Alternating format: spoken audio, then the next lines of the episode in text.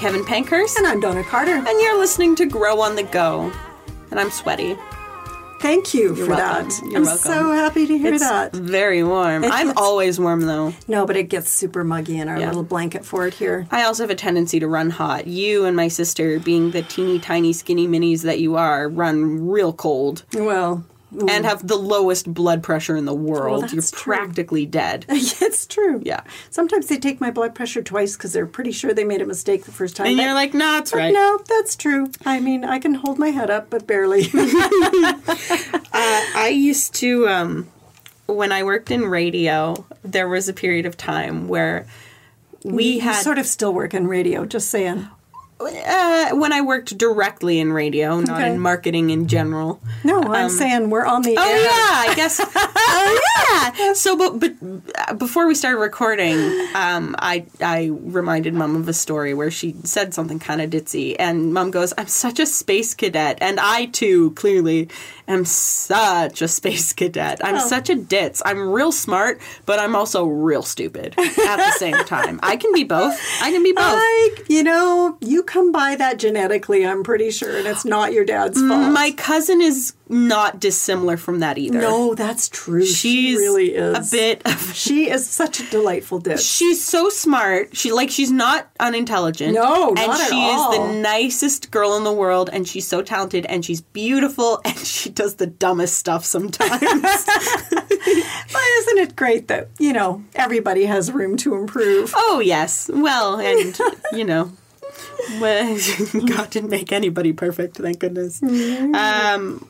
Anyway, Actually, theologically, I'd have to challenge that. okay. Well, yeah. I know what you Anybody who's all all human and no God.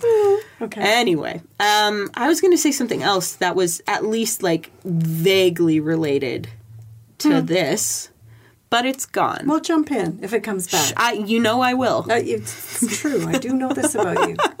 So, just a warning I feel like I might have to sneeze in the near future, and I don't know when it's going to come. So, and we might not edit it out. We might. we might not. So, so there's that to look forward to. do me a favor if you do sneeze, sneeze like that way, not into the mic and me. Uh, true. Because we are facing each other. We are, and COVID is still a thing. Yeah, I hope you don't have COVID. No, I don't. Well, I don't think I do. I guess nobody. I guess people don't think don't they know. do. Yeah, they're yeah. out there spreading in the world. Um, I want to talk about um, church. Oh, okay. I really miss going to church. haven't really noticed a difference. So, the joke here being that I, and I'm not saying this is good.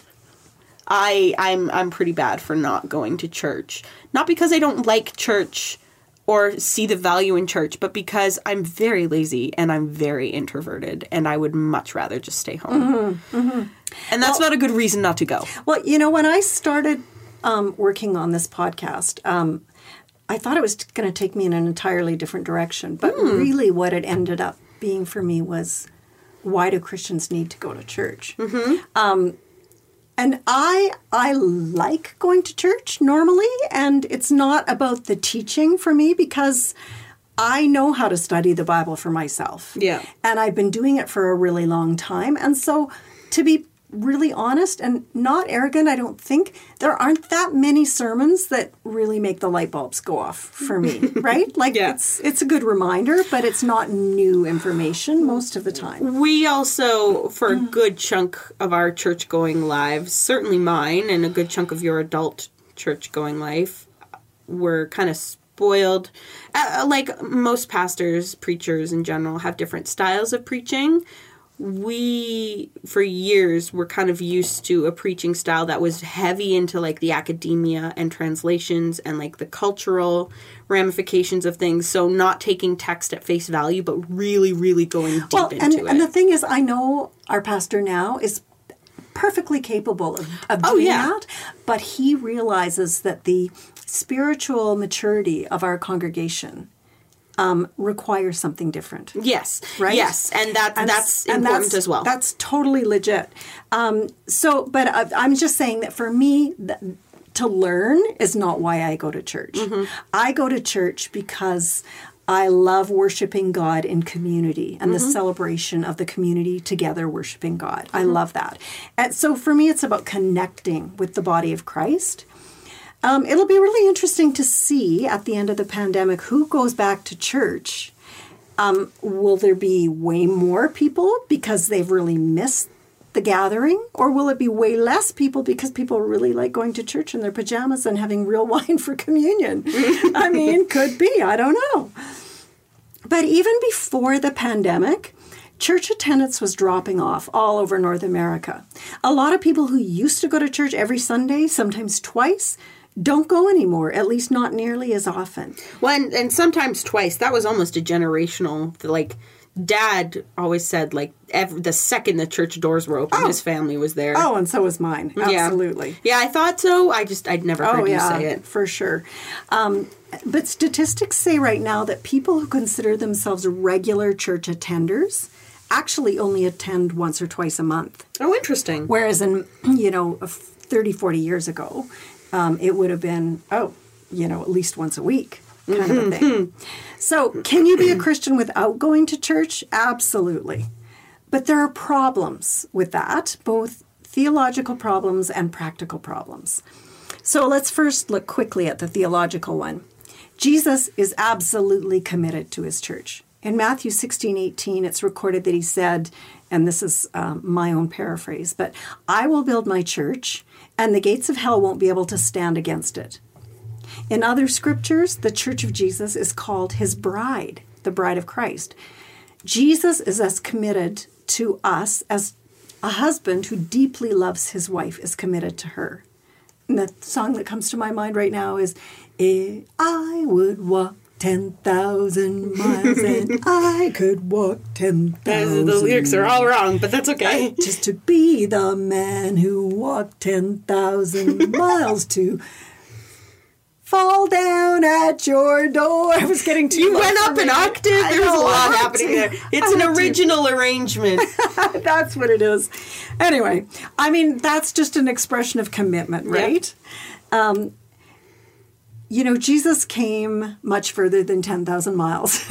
Yes. Would you read that scripture in, um, oh, you don't have it, I don't think. I don't have it in front of me. That's uh, fine. But Philippians 2, uh, starting in, I think, verse 6 says, Though he was God, meaning Jesus, he did not think of equality with God as something to cling to.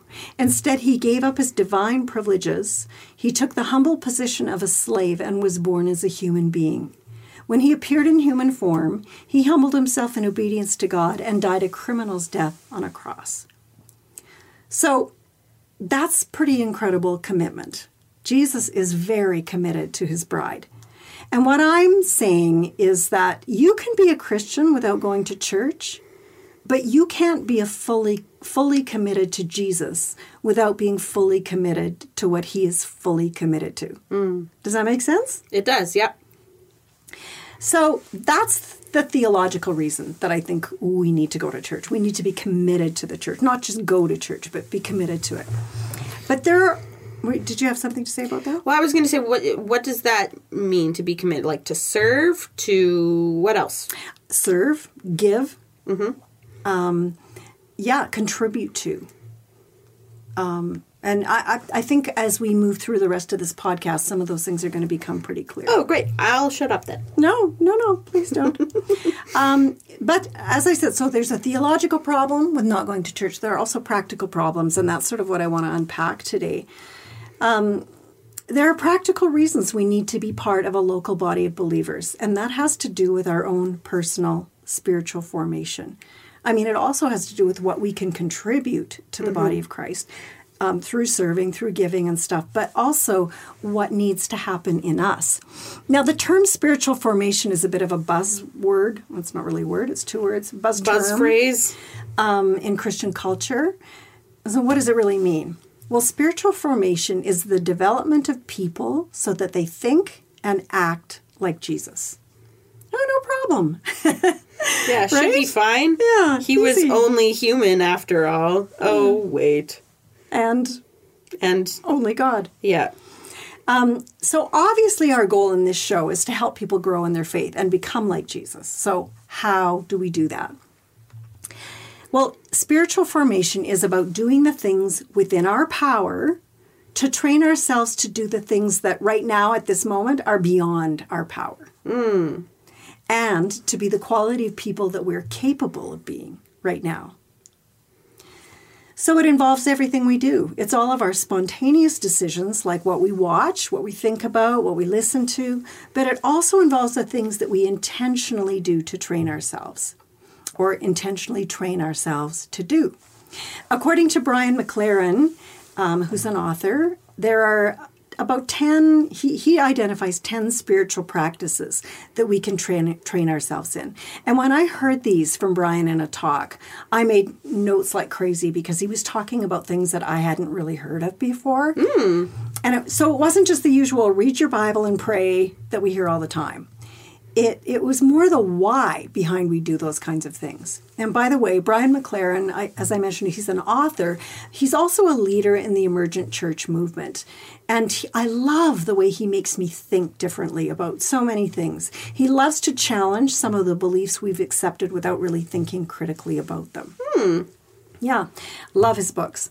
At any rate, um, this is his list, and I think it helps us understand why things like church attendance and observing communion are really important to our spiritual formation or our growth.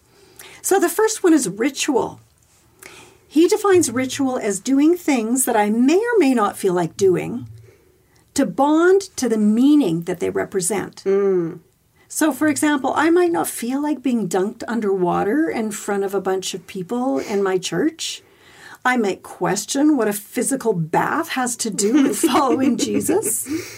But going through with the physical ritual helps me connect with and identify with the death, burial, and resurrection of Jesus. And it demonstrates to others in a visible way what has happened to me on the inside. It's also just an act of obedience. Yeah, true enough. We Jesus was baptized not because he needed to be, but to set an example for us. Yep. One of my favorite things, this is such an aside, but one of my favorite things I've ever heard is there's no comma between believe and be baptized. Yeah, We don't you don't have to wait. yeah. You can just do it. Good Christian Missionary Alliance churches, we usually wait till there's a good backlog. We, we round them up and dunk them all at once. Yeah. yeah. Save water. So the second um, spiritual practice that McLaren talks about is inconvenience. Have you ever thought about that as a spiritual practice? No, but as someone who's learning how to be a manager, that makes a lot of sense. Okay. Being Okay. I, I for work I call it being interruptible. Okay. Yeah. And I think it means the same thing. I, I think it's really similar. Um, going to a place I didn't choose, at a time I didn't choose, for a purpose I didn't choose. Mm-hmm. That's what going to church is, right? Um, doing things that feel inconvenient to us helps us surrender what we want in the moment to a bigger purpose. Oh, interesting. Ooh, I feel very convicted by that. Which is good. And Well, it I, like it's it's true, right? Like it inconvenient. Are we willing to be inconvenienced for our, out of our love for Jesus? and if we're not, like do you remember what he did? Yeah, yeah, right. Is it gonna kill you? Oof. I'm sorry, this wasn't intended to be convicting to you, but if it is, oh well. If it is, there's a reason for it. You're not convicting me. God's convicting me. It's different. and I think that that surrendering of what's convenient for us helps to keep our egos in check, right? Yeah. It's not all about me. Um, yeah. So the third thing, and feel free to throw in your two cents worth on any of these. I mean, if any, this is one of them. you can tell me you didn't write this for me, but I won't believe you. I absolutely didn't. Okay, the third one is association. And it's similar to inconvenience in that it's being with some people that I like and some people that I don't like for a purpose I believe in. Hmm. So my example of this, I, I served. Um, I, I served in a ministry our church had for people who were experiencing um, resource insecurity, food insecurity. Um, so we went to several locations in our city where, you know, that are um, socially and um, economically challenged. And we served lunch and we also provided groceries that people could just come and take what they needed. And um, I, I really enjoyed it. I loved the interaction with the people who were needy and most of whom were so grateful. Um, I also really enjoyed getting to know different people from our very large church that I might not have met before and serving alongside them. And one day, um, the woman who was assigned to serve with me is someone I, I hadn't served with before. And she was so bossy. She was so bossy. And I'd run that station by myself before. Um, I knew how to do it. And I'd worked with a lot of other people who were fine with the way I did it, or we s- tended to do it the same way. You know, we weren't necessarily saying, okay, you're the leader, I'll do what you tell me to. We just kind of got along. Yeah, you just did it. Yeah, no, not with her. Not at all. Everything was wrong. I mean, and it was her way or the highway. And I'd set up a sign and she'd go move it. And it was just, it was crazy. And it was such a reminder that my job, as it says in Ephesians, is submit to one another out of love. Mm-hmm. Right? It didn't have to be my way as long as the people who were hungry got fed. Yeah. It did not have to be my way. And I didn't have to enjoy her, but I had to love her. Man, that translates so much to like you can use exactly the same way. Like it doesn't have to be my way as peop- as long as people get fed about church. Doesn't have to be your favorite kind of worship as long as Ah. it's serving someone. Doesn't have to be your favorite kind of preaching as long as, as people are being fed. Yeah. I don't know if you did that on purpose, but it's a I- beautiful didn't. parallel. I didn't. Yeah. Yeah. It's not all about me. Go figure. what do you know? The fourth one is speed. Hmm. Altering my pace to see what I've missed and to feel a different rhythm. That's what I mean by speed. So I don't like having my pace interrupted.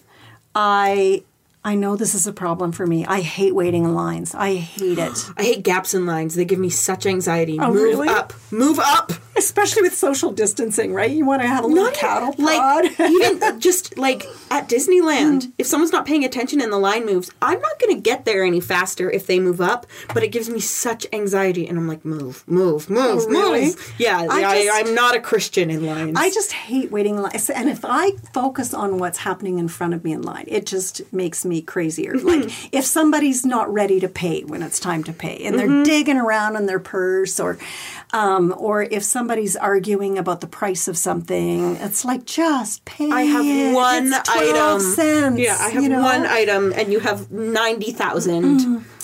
And so altering my pace has really become a spiritual discipline for me. And one of the ways I've dealt with this, um, I don't remember to do it every day, but when I feel myself getting impatient in a line, I start praying for the people in line ahead of me.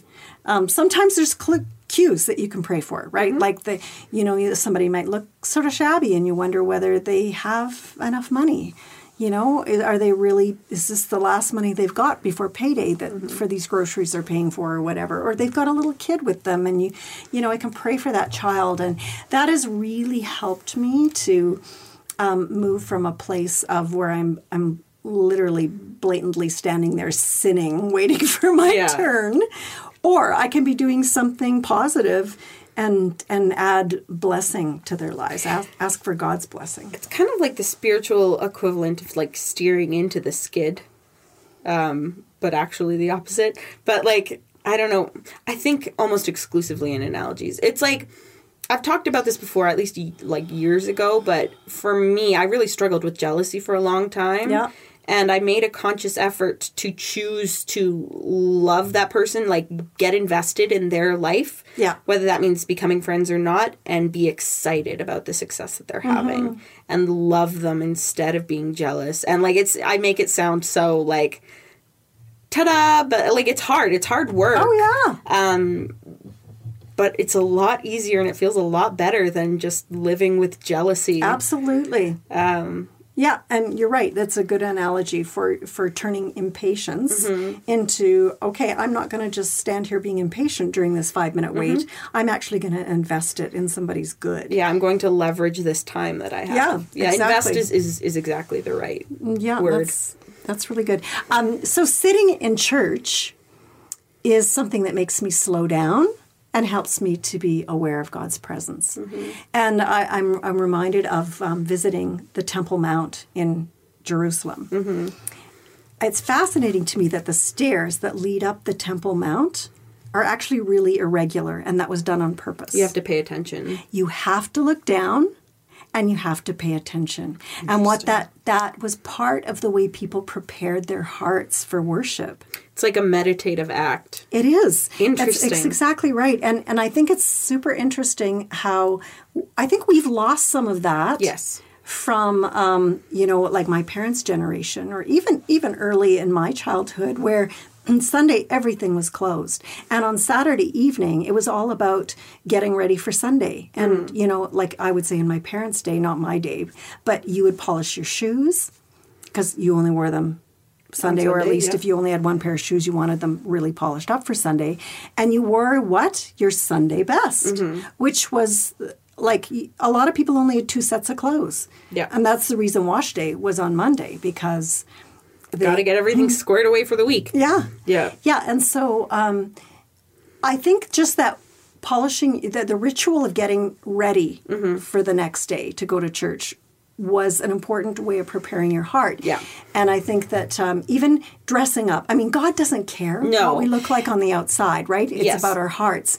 But I think that um, wearing something good was a way of preparing your own heart Mm-hmm. and honoring God. It was it was a ritual. I mean, I I would because I'm me, I would qualify that as um, we did a whole episode about modesty and what it means to be modest and flaunting wealth or privilege is immodest. It is, So- it's, and it's just every bit as bad as as flaunting physio- Body phys- parts. yeah, body parts, and flaunting body parts unintentionally is is not immodest. At least not with the intention to draw attention. Anyway, um, uh, so the the point isn't that you're wearing your best clothes. The point is that you are doing something intentional, doing something different, Yeah. setting apart that preparation.